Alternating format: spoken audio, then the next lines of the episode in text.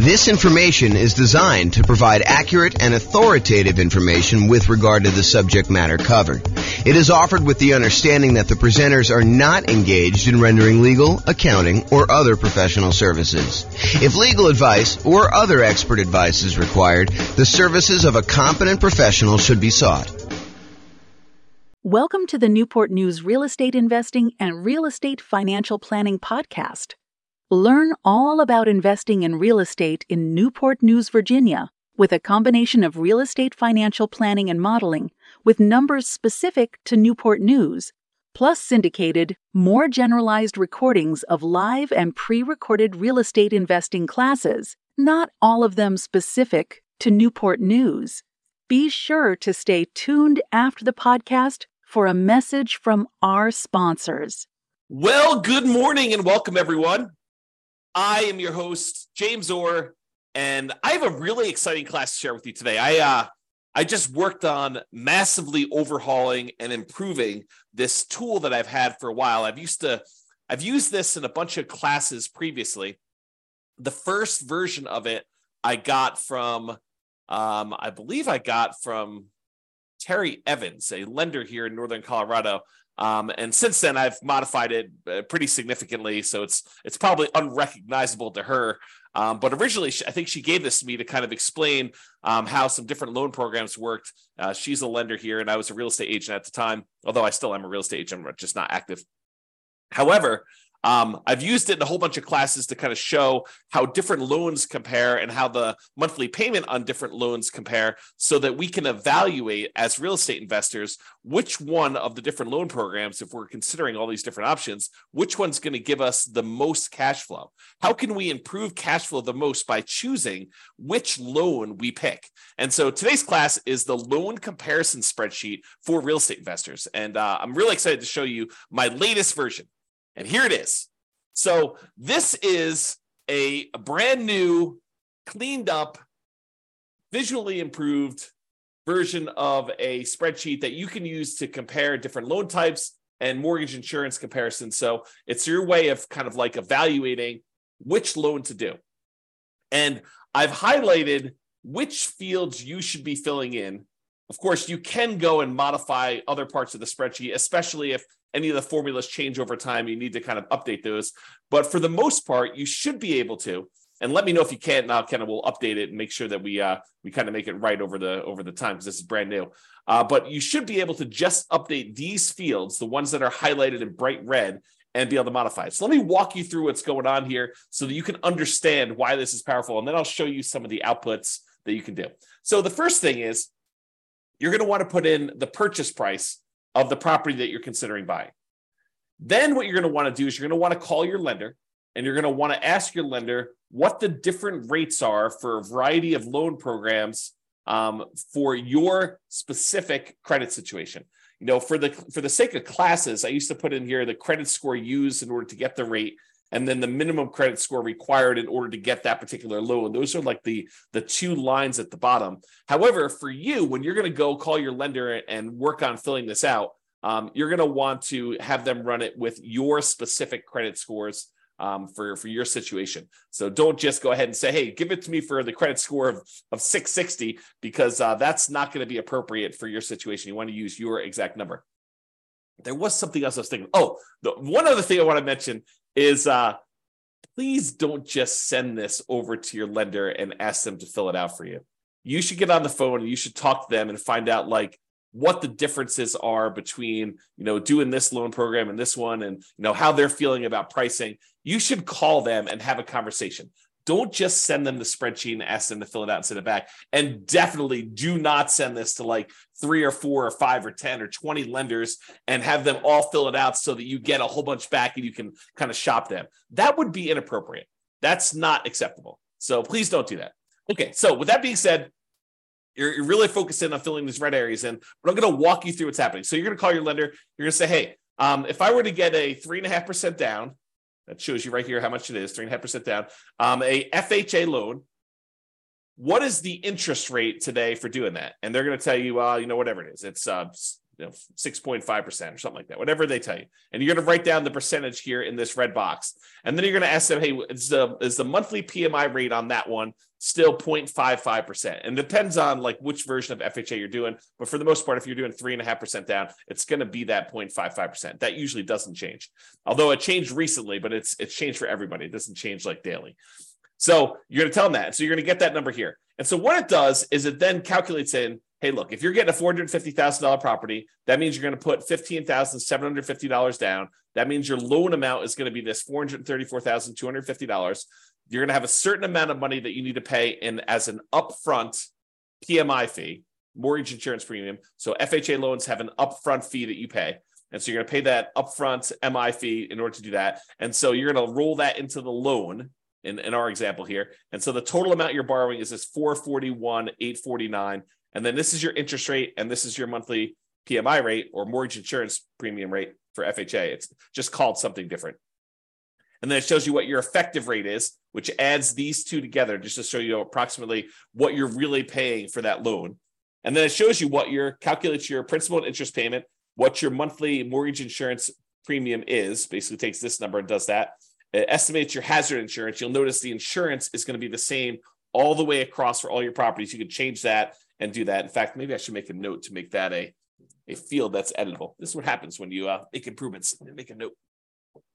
Note to myself. So hopefully I'll make that change before I get it up. And we will take care of that. Let's see here. So MIP I'm sorry, not MIP. This is the uh, hazard insurance and taxes. Editable. All right, so I'll go ahead and make a note on that to mark those as where you can edit those. They are editable. The field, the, the spreadsheet is completely open, so you can edit any of these fields you want, but I'll show you, I'll highlight it so that it actually um, makes it easy for you to see which ones are there. So, in, in, other words, it shows you the estimated tax uh, hazard insurance. You put that in there, and it's the same for every one of the loans because your insurance doesn't change. Your regular property insurance doesn't change, and then your taxes, the estimated taxes on your property, and that doesn't change regardless of which loan you use. So that's going to be the same all the way across. But then it shows you for the uh, for the FHA loan, for example, what your total amount of your principal and interest, your PI, plus your PMI, plus your taxes, plus your insurance. So PITI plus PMI um, right here, PITI plus MI, and it shows you what the total monthly payment is for getting that particular loan. And we're going to show you in a chart here later um, what the actual loan comparisons look like, but you can see them going all the way across as to what the different loan amounts are for various loan programs. Then you're going to do the same thing. You're going to ask them, "Hey, what's the USDA uh, rate?" And it's going to they're going to tell you the uh, mortgage interest rate for that. And you're going to ask them what the PMI rate is for that. And you're going to ask them what that is. And then it shows you you're putting nothing down. It's a four hundred fifty thousand dollar loan. There's an upfront MI payment in order to get that. We're going to add that to the balance of the loan, and you're going to see all that and verify these with your lender. Make sure that this is how they're doing it and that they're you know you're doing it the right way. And if you have to adjust it.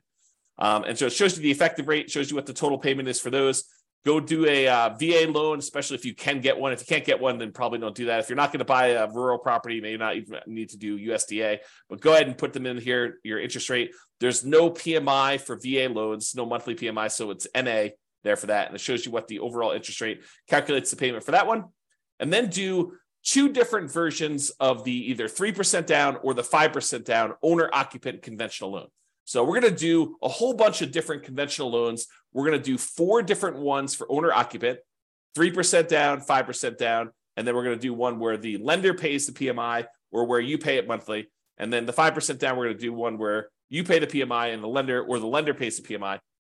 And then we're going to do all of the non owner occupant investment versions, like a 15% down one with PMI 20%, 25%, 30%, and 40% down, just so you can see the loan programs. Now, if you're in a situation where you're like, look, I can only get one loan, like I only qualify for FHA and I only have three and a half percent down, I can't even qualify for a three percent down conventional. Maybe you don't need to do this spreadsheet.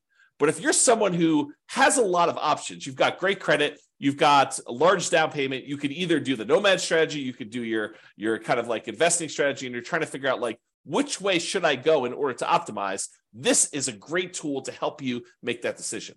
If you can only do one loan, filling this thing out is overkill. Okay. So if you can only do like an FHA loan, don't bother. Just do the FHA loan, um, and figure out what the payment is, and work that in to your spreadsheet and your analysis. All right. So otherwise, we do this three percent down conventional loan. If you do a monthly mortgage insurance, you're going to have a monthly MI rate here. If you're having the lender pay it for you, you're usually going to not do that, but you're going to have some points in when you do it, and so you do it this way. Um, and then your your monthly MI right here, 0.4, and then the lender pay PMI, you're not going to have one here. If you're doing a 15% down investor loan, non-owner occupant, you're going to have PMI because you're putting less than that down, and you're going to put an interest rate in here for that. So you're going to have both these in this case. All these other ones, because you're putting at least 20% down, you don't have any PMI. So PMI is gone on all those. Then I usually make notes. Sometimes a lender will tell you, hey, look, I don't have a par rate for this. I don't have one where you don't pay any points. And so in those cases, they will tell you you have to pay two points in order to get this rate. Um, you're you're not able to get a rate where you don't pay points. And so you can put in notes here just to say, hey, how much the points are, just so you can see it. It doesn't get factored into any of the calculations because this doesn't include like closing costs per se. It's only calculating like PMI on your loan and your monthly payment. So I want to make a note though to remind myself, hey, this thing costs money in order to get this rate. And so it's not quite apples to apples when we do our comparison. All right. And you'll notice this one says par, showing you that they didn't require points on any of those, which is pretty normal for me. But I added this just to kind of be able to have a spot for putting notes in. Okay. So then it calculates all the payments on those. Now, what I'm going to show you next is this takes this particular table, all the inputs that you had here in order to do this, and it shows you the relative sizes of the monthly payment. Okay. So if you had a property, a single property that you were considering buying, and you use any one of these different loans, this would be your monthly payment on the property, and the income on the property would be the same no matter which one you did. So any ones that are lower here are going to improve cash flow by that amount. So, for example, we look over here at FHA and we can see the FHA loan is whatever this happens to be. We can look back here at the table, uh, 2935. So you can see that the monthly payment on this FHA loan is 2935. But if we went over here, we could see that getting a investor 30% down loan, putting a lot more down improves your cash flow by a considerable amount. So the 30% down is 2396. So it's like $600 and 60 bucks or so um, better for you to put 30% down. But there's some that are super interesting. For example, you might be thinking to yourself, hey, what is the difference in monthly payment between putting, you know, 5% down where I'm paying monthly PMI, this kind of orange one here, I think is that one. This is FHA, this is USDA, this is VA, this is the 3% down pair, this is the 5% down pair. So this is 5% down where you are, I'm sorry, this is the 5% down where you are paying the monthly PMI.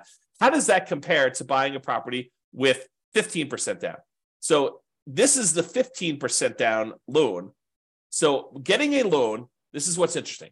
Getting a loan where you only put 5% down and you move into the property and you're paying the monthly PMI is actually cheaper than you buying a loan with 15% down where you have monthly PMI. And you can see because this monthly payment is less than this one.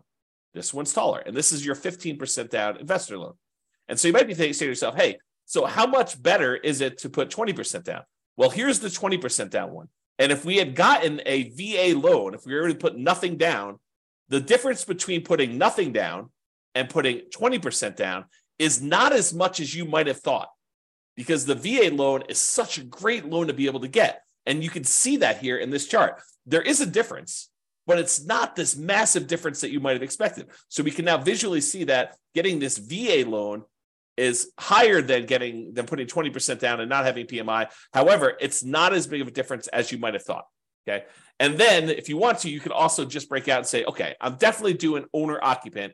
Only show me the owner occupant versions of these loans. And so it could just show you the owner occupant ones, the FHA, the USDA, the VA, the two 3% down options one where you're paying the PMI um, monthly, which I believe is this one, and then one where you're actually having the lender. I'm sorry, this is the one where you're paying the monthly PMI. This is the one where you're having the lender pay the PMI. And so you can see that in this particular case, and this could change when you get your quotes, but in this particular case, it is better for you to pay the PMI monthly than to have the lender pay the PMI. to actually take a voluntarily higher interest rate.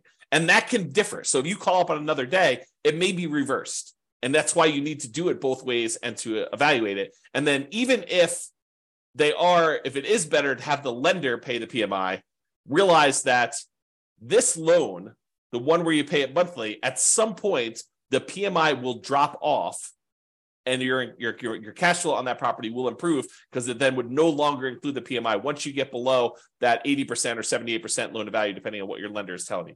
Okay. So realize that this can improve over time. And so even if this one was better, the one where you, you voluntarily have the lender pay the PMI and you take a higher rate, that never goes away. And so even if this one was a little bit better, the one where the lender paid the PMI, you may still want to take the other one if you do the math and figure it out. Okay. And similarly, over here, it shows you the 5% down where you're paying the monthly and the uh, lender paid. And one of the things I'll point out to you here is, and this is usually true, although you need to actually do your own numbers to see, look at the difference in payment between doing 3% down, where you're paying the PMI monthly, versus 5% down. And that's why it may be to your advantage to actually put the extra 2% down. Figure out a way to do it. Wait longer, save up more money, and do the 5% down. So in some cases, it may be better for you to go and do that. Okay. And you can see the difference here. All right. So just looking at these, though, you could tell that if you can get a VA loan, the VA loan is going to be your best loan option as far as the lowest monthly payment you can get. And honestly, you'd be you're a little surprised by that because VA loan is nothing down. So you're thinking, well, so my payment is actually lower by putting less down than you know doing an FHA loan or um, you know doing these three percent down or the five percent down options. It's actually better. Yeah, that's one of the reasons when we talk about the preferred loan order, we tell you, look, we prefer you to do your VA loan first if you have VA loan benefits. If you're not a veteran and you can't get the VA loan benefits, then can't do what you can't do. Okay, but if you can, that's why we talk about doing that one first, especially doing it with a large multifamily property if you can, you know, buying like a duplex or a triplex or a fourplex and maximizing that loan size because the payment's going to be the best option typically when you do these VA loans. All right. So this is the owner occupant versions of this. Then these are the non owner occupant versions, the kind of investment loans. Okay. So this shows you if you put 15% down and you paid PMI. This one shows you if you put 20% down, 25% down, 30% down, and 40% down. Now, in, in some cases, the difference between the 20% and the 25% is more extreme. I would say most of the time, you're going to see a much bigger difference between these two than what we're showing here. So realize that a lot of times it will be better for you, not just you know better in terms of you put a little bit more down, you're borrowing less, but better because you also improved your interest rate significantly going from this 20% to this 25%. So look at these and see the difference between those and then realize this is the penalty you're paying when you do a 15% down loan of having PMI in addition to putting less down. Sometimes you're thinking to yourself, hey, look, I really want to go buy this property as an investor.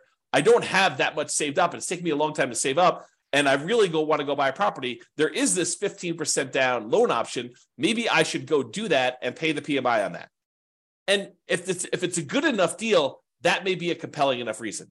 However, if the deal is not amazing, if it's just any old deal, maybe you continue to save up until either you find an amazing deal and you decide, okay, it's worth it to take this penalty, the difference in the monthly payments, in order to acquire this particular deal at a huge discount, or it's a really good property in a really good location that's going to have really good long term appreciation and cash flow improving economics. Like you could think about those things if you're willing to take this sort of penalty. Otherwise, you may want to continue saving up until you get at least 20% down so that you can forego paying that monthly PMI on the 15% down option. And then the same thing is usually true when you go from 20 to 25%, although in this case, it doesn't look that extreme to me. It's it's it's abnormally, it's an abnormally smaller difference. Okay. And then you can see the 30% down option, and then the going from 30 to 40 is usually a pretty big jump because it's a 10% difference, and the interest rate tends to improve a little tiny bit there. Okay. So in conclusion, mortgage payments are often a major factor in how well your property will cash flow. But it's not just the mortgage interest rate, but also the down payment amount, how much percentage you're putting down, and the PMI that you might or might not have, depending on which loan option you choose, and how that PMI is taken, whether you do choose to do monthly PMI or you choose to have the lender pay the PMI. So all of those things can factor what your monthly payment is. And so that's why using something like this loan comparison spreadsheet, this brand new loan comparison spreadsheet that we've got, to be able to enter in all the different numbers, especially if you've got wide open options of I might do an owner occupant, like do a nomad or house hacking, or I could also save up more and do this, you know, conventional non-owner occupant investment property purchase where you're doing that. Or if you're only going to do one of the owner occupants, maybe fill out only half the spreadsheet and just compare those. Or if you're only going to do a non-owner occupant investment property purchase, maybe only fill out these ones over here, and then only look at the chart for either the owner occupant options or the investor options. Okay. That's all I got for you. Any final questions before I let you all go? Thank you all for coming on. I do appreciate it. Otherwise, I will get this up there and I will uh, I'll make that correction to the spreadsheet and I will get it posted up. Um, I'll put a link in the show notes if you're listening to this on a podcast or um, if you're listening to it uh, on the video thing, I'll put a link there too. All right, doesn't look like there's any questions. I appreciate you all for coming on. Thank you so much. Good to see you, Tony. I will talk to you all soon. Bye for now. With home prices up, mortgage interest rates up, and rents up, but not quite enough to counteract the higher prices and interest rates. Cash flow on rental properties in Newport News is harder than ever. Book a call with the Real Estate Financial Planner to apply our proprietary 88 strategies to improve cash flow on your rentals. See the show notes for a link to schedule your call and improve your cash flow today. If you're a real estate agent, lender, or professional in Newport News that wants to help our real estate investor listeners, consider reaching out to learn about collaboration opportunities with this podcast. We'd love to add more value to our listeners by having you assist our investors buy, sell, and finance their real estate investments. See the show notes to schedule a call to discuss collaboration opportunities.